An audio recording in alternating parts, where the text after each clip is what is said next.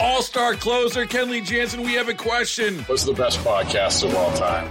Baseball Isn't Boring, baby. I'm Rob Bradford, and every single day I'm sitting down with the biggest names to show you this great game is the greatest game. It's my podcast. It's my passion. It's a cause I started more than 2 years ago and is now the most prolific national daily baseball pod there is. Another fact. So jump aboard the B.I.B. Express. Follow and listen to Baseball Isn't Boring, presented by Wasabi Hot Cloud Storage on the free Odyssey app or wherever you get your podcasts.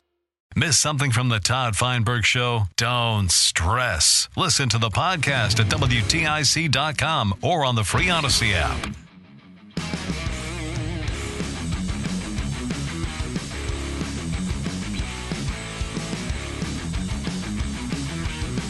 Who says don't stress? I think that's always the thing to do. Get stressed, baby. There is so much to stress about. 860-522-9842. It's Monday. We're back from the weekend. Weekends, I'm applying for an extension once again because it's just ridiculous how short they are and how quick they go by.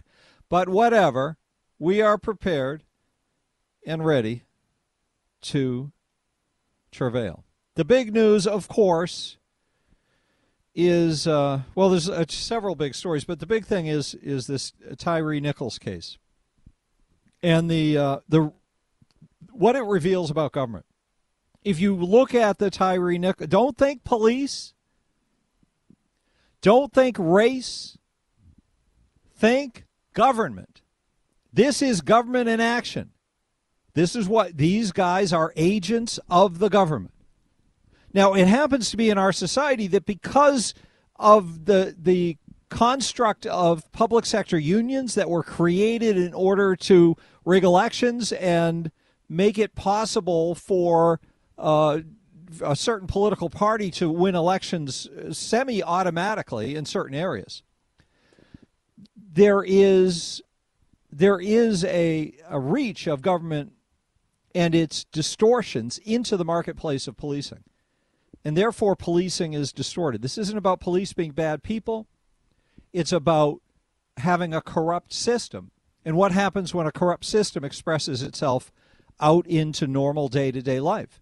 You've got two issues, it strikes me. One is that there's bad behavior, and two is nothing can be done to address bad behavior or bad results or however you want to describe what goes on with everything that government does. It makes a mess of everything. It makes everything that should work fine. It distorts it and makes it terrible. But here we can look and we can see repeated problems.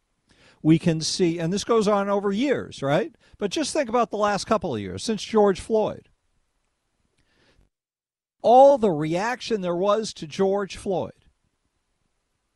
And yet, and all kinds of laws passed all over the country, federally, all sorts of grandstanding, all sorts of attention to what needs to be done and what should be fixed, and they never address the one thing that would change this, and that is the collective bargaining agreement that protects police officers so that the bad police officers, whatever percentage they are, we can only guess. I assume it's a small percentage of bad cops.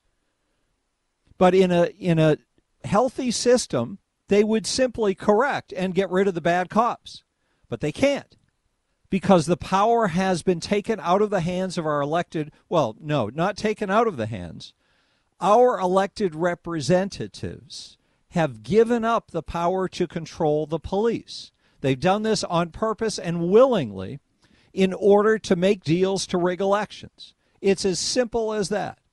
This is not a Donald Trump statement. I'm not jumping on anyone else's bandwagon. I'm trying to figure out as best I can what goes on in America today. And what we know is the most demonic force we face is government. And we can see in this case how government has made a mess of policing. Not bad people, sick system. And certainly there's some bad people in there. But I'm saying the cops, I'm not trying to attack cops. I'm attacking government. And cops would not behave this way if they weren't unable to manage themselves the way they should be allowed to manage themselves, because the power's been taken away in order to rig elections. It's as simple as that. Agree or disagree, or what is your theory of what the case is? To get you introduced, in case you haven't seen the videos, this is ABC News on a couple nights ago describing the release of the videotapes. Good evening again, everyone. We're coming back on air briefly here after what has already been a very difficult day in Memphis. That community and the country is now getting the first look at that disturbing police body camera video of what authorities say is the police beating of Tyre Nichols following a traffic stop near his home 20 days ago. As we've been reporting, he died of his injuries in the hospital 3 days later. The Nichols family and police have been pleading for peaceful protests while recognizing the anguish and outrage among so many, hoping that preparing the community would in some way help here. Now, the video coming in now, it is very difficult, and we're going to not show very much of this, but this is what our team has been able to screen so far. The first video is of Nichols being pulled into the car. You don't do that, okay? Get on the ground! Get on the ground! Okay. All right, I'm on the ground. Lay down! So at this point, if you watch the tapes, what you see is 5 or 6 or 7 or 8 or 20 cops, depending on which time you're looking at it, who are capable of running approximately 100 yards before they are debilitated by exhaustion and gasping for air. But to be fair, they've also released a ton of pepper spray at a guy who's defenseless, sitting on the ground, and not putting them in danger in any visible way. Not threatening them, but they keep spraying pepper spray in his face. And I suppose that they're so ridiculous with the way they release this pepper spray that they put as much of it into themselves as they put into him. But from the tapes that there are, and I'm sure it's not a complete picture, but you watch these endless tapes and you can't see any reason that they're spraying pepper spray. It's mind-boggling. Have you seen the tapes? Please, I want to hear your reaction to these. That's the first. Again, he was being pulled out of the car, and obviously I had to bleep some of the audio there. But that was the moment he got pulled from the car initially after the stop. Now, the next video is of Nichols on the ground being pepper sprayed, calling out for his mother. Here it is.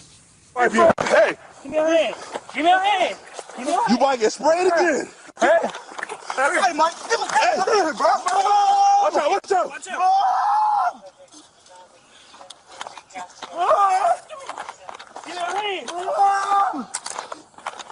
Mom! Hey. Give me a hand. Give me. Okay, all right, all right. Give me a fucking hand. Give me a hand. All right. Okay. All right. So this is inexplicable as you watch it. You sit there and you wonder, what exactly are they doing? Why are they unable to handcuff a guy? There's endless amounts of cops. They've got him on the ground, and they're screaming at him. He's on the ground with 4 cops have their hands on him, maybe 5. And one of the things that stands out is that somehow they are debilitated, the cops are, by the fact that they have pepper spray and by the fact that they have a taser. It's like we don't have to get our hands dirty here because we can just shoot them with the taser.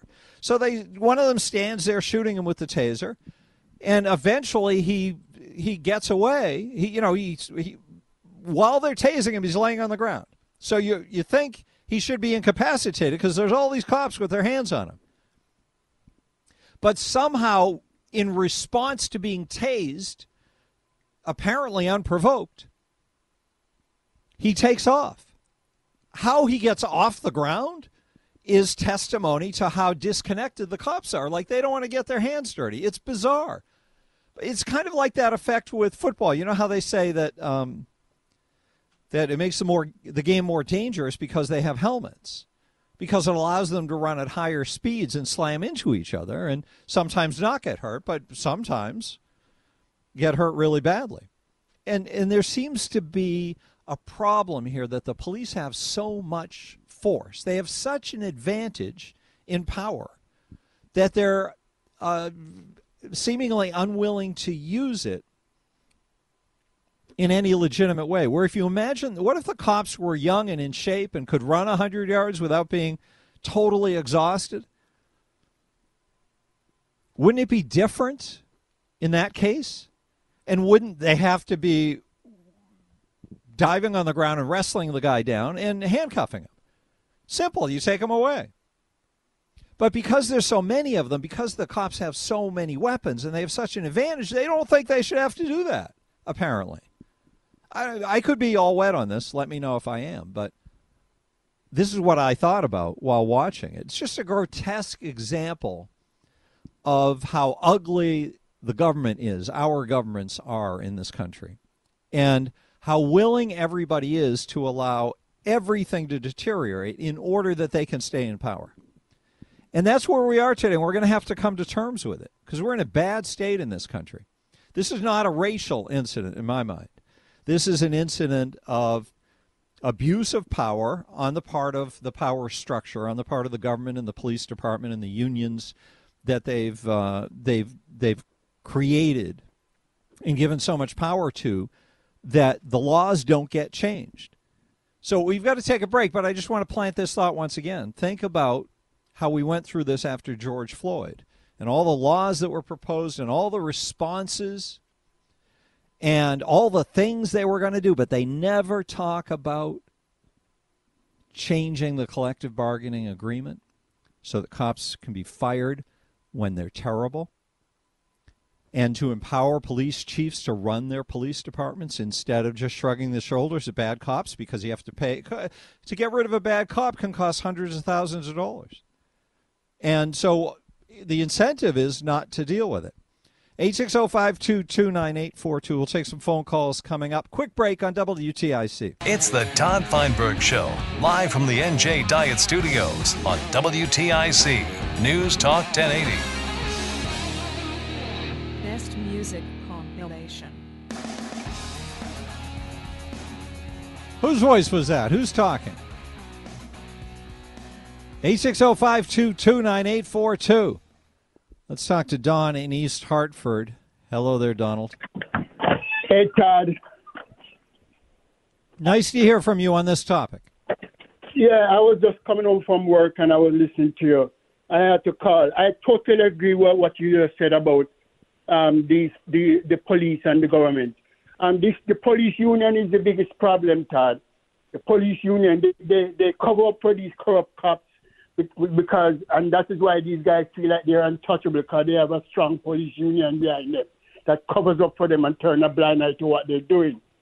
Yeah, you know? I would just point it in a little different direction. I don't think it's so much that the cops feel they can get away with anything. It's that the police chiefs feel like they can't mold their department to have the best group of people working for them. So when they have a bad cop on the force, they just leave the bad cop on the force because the roadblocks that are built to take the power away from the police chief and put it into the hands of the union and thus the bad cops, that it's not worth fighting. It's an insurmountable force.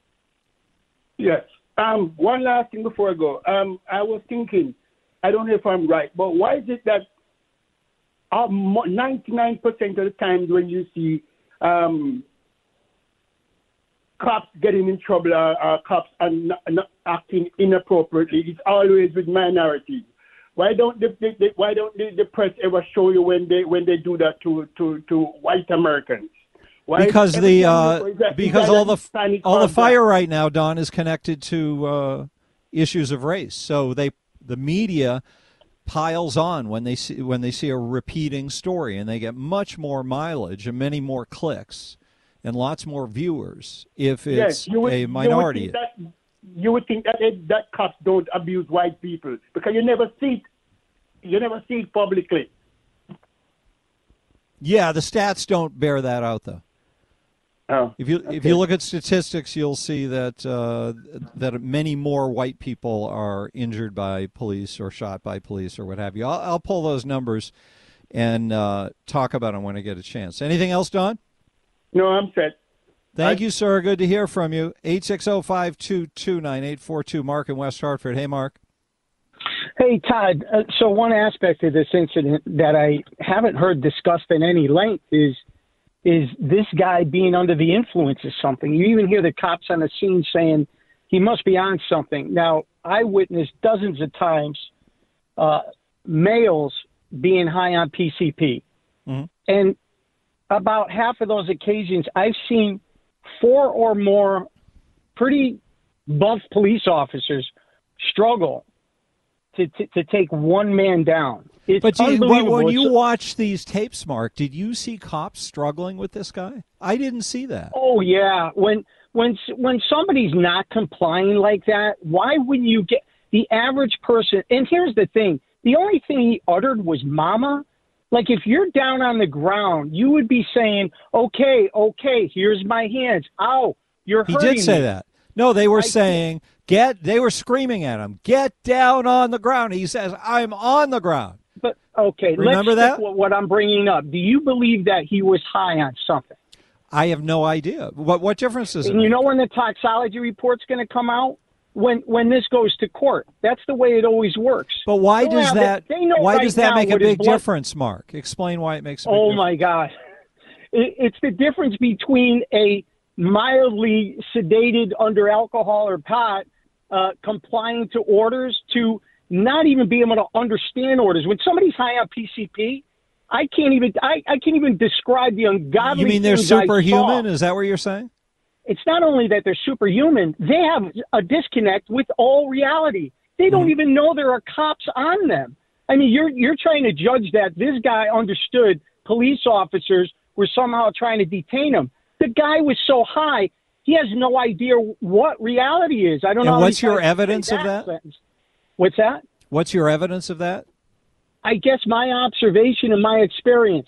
I'm asking about what particular point, because what I see is them pushing him down on the ground, them holding him down on the ground, them having their hands on him, screaming at him, telling him what to do, then taking out a taser and tasing him and taking out a pepper sprayer and spraying him. But I don't see him doing anything that demonstrates resisting arrest until he's just, it looks like he must feel like he's being attacked, and to save his life, he's got to run. And for some reason, they don't do anything. They let him get up and run away. I think, and that's where, somebody like me probably sees it different than you, but I'll leave you with this. Yep. Every time I saw that, the individual was high on a really bad drug, usually PCP, and secondly, heroin. And any first responder listening to me right now is shaking their head yes. We witness that all the time. My brother just texted me now from Myrtle Beach. My brother was a state police officer. He just texted me. He goes, bravo, the same thing. He saw it all the time. Mm-hmm. Yeah. Well, what supports it is the story was that Tyre was out taking pictures of the sunset. Was that? I think that was the story, and that he was coming home from having, and that kind of goes with drug use, I would think. That's a little beyond what I can make a comment on. All I could say is, and I don't know all these details like that, but all I'm concentrating on is what I witnessed there. The average person would give up after a fight. Sometimes you lost the fight. If he didn't know enough to just lay still, even if they were at that point so mad they were beating him. But it was something I saw, not a lot, but like I said, at least a couple dozen times over a couple decades. I worked in Hartford. Thank you for that, Mark. Go on YouTube to watch it. Any of those that have never witnessed it before. What should we search? Go take a peek. Somebody high on PCP, and maybe slash cops in there, or restraining somebody high on PCP, and you'll see videos just how it's almost impossible without overwhelming them with bodies, and I mean pigpiling. I saw one time with. All right, I'm sorry, I've got to go, Mark, but you made the point really well. Thank you, I appreciate it. 860-522-9842. Selling a little or a lot. Shopify helps you do your thing, however you cha-ching. Shopify is the global commerce platform that helps you sell at every stage of your business. From the launch your online shop stage, to the first real-life store stage, all the way to the did we just hit a million orders stage. Shopify is here to help you grow, whether you're selling scented soap or offering outdoor outfits. Shopify helps you sell everywhere, from their all-in-one e-commerce platform to their in-person POS system. Wherever and whatever you're selling, Shopify has got you covered. Shopify helps you turn browsers into buyers with the internet's best converting checkout. 15% better on average compared to other leading commerce platforms. And sell more with less effort thanks to Shopify Magic, your AI-powered all-star. Shopify powers 10% of all e-commerce in the US. And Shopify is the global force behind Allbirds, Rothys, and Brooklinen, and millions of other entrepreneurs of every size across 175 countries. Plus, Shopify's award-winning 24/7 help is there to support your success every step of the way. Because businesses that grow, grow with Shopify. Sign up for a $1 per month trial period at shopify.com/Odyssey podcast, all lowercase. Go to shopify.com/Odyssey podcast now to grow your business, no matter what stage you're in. Shopify.com/Odyssey podcast. Baseball is in full swing. NBA playoffs are heating up, and your NFL team is gearing up for training camp. Listen to the latest on the teams you love here on the Odyssey app. The biggest sports radio stations in the country, providing unrivaled local coverage of their teams, all in one place. Exclusive interviews with players, coaches, and team executives, streaming live and always available on demand. Stay in the know with your favorite teams right here on the Odyssey app. Oh, come on, why wait? You can rant right now at 860-751-4698 on The Todd Feinberg Show. Yes, 751-4698. Lay down a rant or two. Make your opinion on that way if you can't call in live. We're talking about Tyre Nichols. And more importantly, the structures in our government that make it clear that incidents like these, first, aren't primarily racial. There could be racial components, but the desire to make them into race incidents is the kidnapping of the story to make it into one that triggers all the emotions and all of the political advantages and disadvantages connected to race. But this is demonstrative of the disease of big government and how big government creates corrupt systems and then runs around clouding the issue so that the situation can't be corrected because they have an investment in the sickness that they've created that is at the root of the problem. And that's what's going on here. It's they've got to fix these collective bargaining agreements and empower police to sculpt their own police departments and create their own culture based on what they know to be right, not what is necessary today to follow union rules, which is to not fire bad cops. 860-522-9842. That's my take on it. What's yours, Mark in Manchester? Hi. Hello? Yes, Mark. Speak. Okay, let me make sure you're talking to me. Hey, listen, love your show, and I appreciate your take on this. But I have to disagree. This is race-related, and not in the way you may think. This is race-related in the fact that black men are by far the most violent men in this country. I don't know how it relates worldwide, but by far. And it speaks to that culture of violence. We are not addressing the fact of how violent black men are. And until we make that uncomfortable conversation, well, why is it uncomfortable? To me, that's a simple conversation. They are disproportionately populating urban areas where the worst lifestyles and the worst economic opportunities are and where the most violence is. So why wouldn't they be more 100%. Violent? But that's not a racial issue. That's a socioeconomic issue. A cultural issue. But, hey, yeah, you're right. Maybe it's not. Well, just because that particular race has such a problem, a demonstrable problem with violence. We know that African American men make up 6.5% of this country. They say black people make up 70%, but most women aren't committing these crimes. So 6.5% of this country, and it's 50% of its homicides. That needs to be front page news. Needs to be addressed daily, and we need to do what I disagree that that's racial, because you've got to correct it for, you've got to weight it based on what proportion of people are living in the different socioeconomic classes. There's more crime committed and more violent crime in lower socioeconomic classes. So while you're raw numbers, what you're saying may be true, it doesn't mean that there's something happening with black people other than that they have to live in areas controlled by Democrats.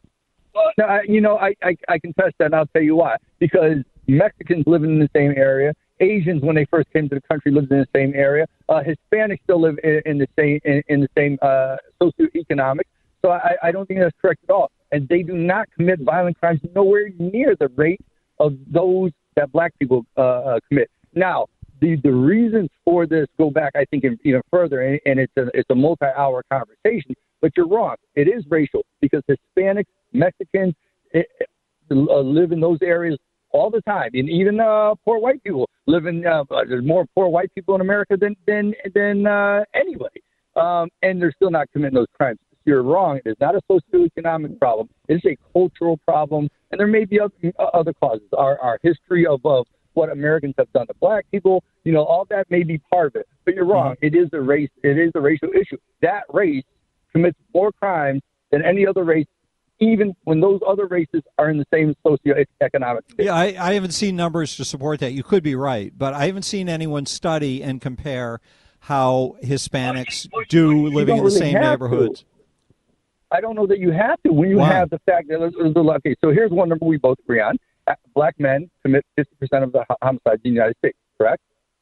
That's a known statistic, a completely known statistic. You don't see a number anywhere near that for Hispanic men, Mexican men, Asian men, or white men. I would want to see a study that breaks down. Thank you for the call, Mark. You made a good point, and it's one we can look more into. But I would have to see, first of all, there are cultural differences, as you have indicated, so that when you're coming in from another country and the purpose of being here from another country is to get a job, make money, send money back to Mexico, say, that provides a different kind of culture, even if you're living in the same neighborhoods. So my generalization might be have a hole poked in it by your argument, but I also might poke a hole in your argument by making a point like that. It's complex, but to suggest that black men are somehow inherently more violent, I would just reject that out of hand. You'd have to create all kinds of evidence to support that, which I don't think exists. Thank you for the call, though. 860-522-9842. We'll go to Doc in Harwinton next. Hi, Doc. Hey, how you doing?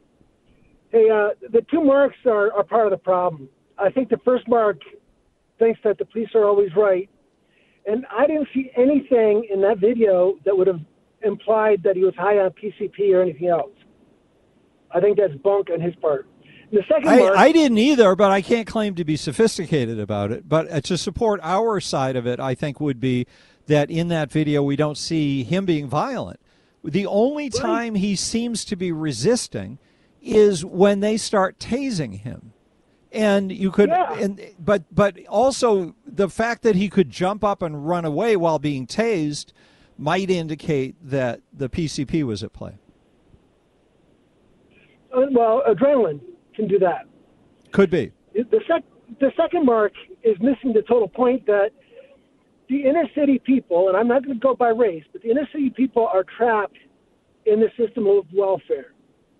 The government has trapped them into an area where they cannot move out, they cannot move up, and for lack of a better term, they're caged. And there's a lot of frustration that comes from that. So the other mark is just, he's out there. That's all I can say. He's just out there. Well, I think they're, it's less about the people who make the arguments and more about the arguments, Doc. I find all the arguments intriguing and one's worth looking at. There's no reason to think that there wouldn't be socioeconomic differences that apply differently to different cultures based, as I said, you know, Mexicans coming to this country to work, I think, are different than ones who have been in this country for generations, but have, as you indicate, have been living in impoverished areas for a long time. There's different cultures coming to the same problem. But you still have an issue where I think what you could demonstrate is that there's disproportionate crime in poor areas. And while there might be differences, I don't think they're indicating that there's something wrong with certain groups of people, rather than there's all kinds of wrongs in these areas where people are trapped in permanent poverty. Jim's calling from the car. You're next, Jim, on WTIC. Good afternoon. I just want to preface this conversation is because I have had these discussions with police officers. And my son is a police officer in a large city in Connecticut. Okay. So we've talked about instances like this. Now, your previous callers, one of them is correct. If a suspect is on PCP, yes, he is an in-shape cop, many cops. It is very tough to bring that person down because, number one, he is so high, he cannot feel pain. He doesn't understand pain, and he does have strength, if you want to call it superhuman strength. It is very tough to get a suspect down like that. But this instance, which we saw, which I saw, and you saw also, I did not have any indication he was on any kind of drug at all. But when you think about this, there are bad cops, and I think this is an instance of bad cops. And just like there's bad doctors, bad lawyers, bad electricians, etc. So the thing is, you have a situation, and this video doesn't show the stop. It shows them taking him out of the car on the ground and trying to subdue him. Now, what I saw was he was complying, but the cops were not giving him enough time to do the directions that he was being told to do. They weren't acknowledging what was actually going on with him on the ground. Correct. And the thing is, and I've had many discussions with my son about instances just like this. And again, the heat of the moment, the adrenaline, what's going on. I don't know what set this thing off. And that doesn't matter. In my mind, that doesn't matter because a cop, police officer, is supposed to apprehend and subdue, and that's it. Okay, and I don't think this particular person, as I watched this video, he had a cop on his legs, holding his legs down. He was turned. One of them had a handcuff, or he was holding his wrist behind him. His other hand was up, extended above his head. Okay, lay on the ground. He was on the ground. But if you're trying to turn, how could he turn over to get his other hand back around his back? I don't know. But you had enough police officers there to subdue him. And to me, that's what the cops are supposed to do, subdue him the best they can. And tasing him, macing him at that point was just over the top. And I think they could have de-escalated the situation. And that's just as important what a cop has to do is de-escalate a situation to his best of his ability and not escalate to where it came out, what happened. Yeah, nicely explained, Jim. That's basically what I saw, too. However, we have to stipulate there could be some tape that we haven't seen where he did something to provoke them more, where he was violent in response. But in that section of tape where he's being held down on the ground by 4 or 5 guys, and they start to tase him and they start to spray him with pepper spray, he's under control.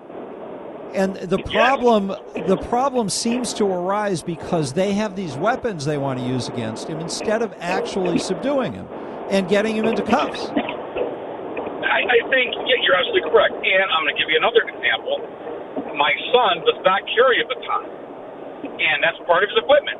But he will not carry a baton because the visual of that, because you know there's phones everywhere and everybody's access, the visual of that, of a cop hitting somebody with a baton, even though it might be necessary to subdue somebody, he can't do it because he'll be crucified for that. Right. Okay. Being a cop, you're being watched constantly, and you have the rules that people are putting upon you They're not the same rules that everybody else listens to. And they're in a fine line right now. Whether you're going to do your job or you're not going to do your job, the cop is making these decisions split secondly, and it's tough. It's very tough. I think, you know, when we grow up, I'm an older fella.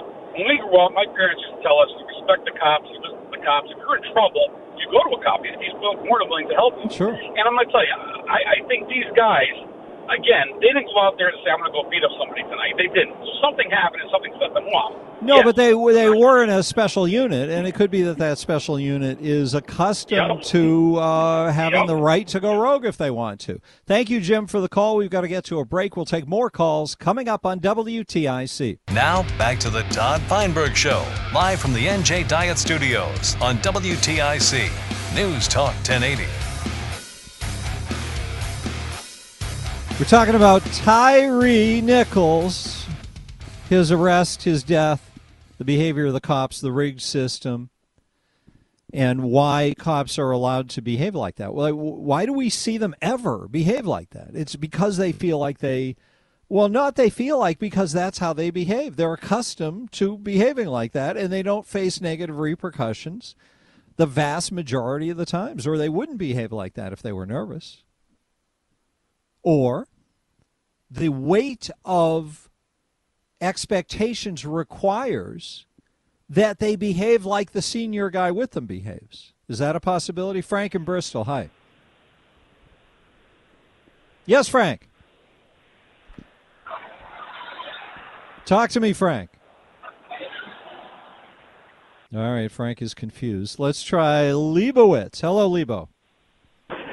Hello, Todd. You know, I don't get angry very often, but you had a guy a few callers ago that really pissed me off. What did he say? Well, the thing is this. I'm all for having a discussion about the culture of inner-city black America. That's fine. But why not discuss the culture in the police departments that lead police to get away with stuff like this? Why is it when this type of thing happens, you inevitably have some guy calls and says, yeah, but what about the black people and their violence? And why don't they just not get in trouble to begin with? That's a good point, yeah.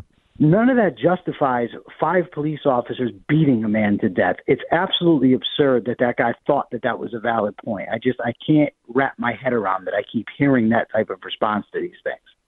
Well, I think it's a habit, and it's a lazy way to respond, and mostly people respond to these kinds of situations with comments they've made before and outlooks that they traditionally make, even without thinking about how this situation might require a slightly different response.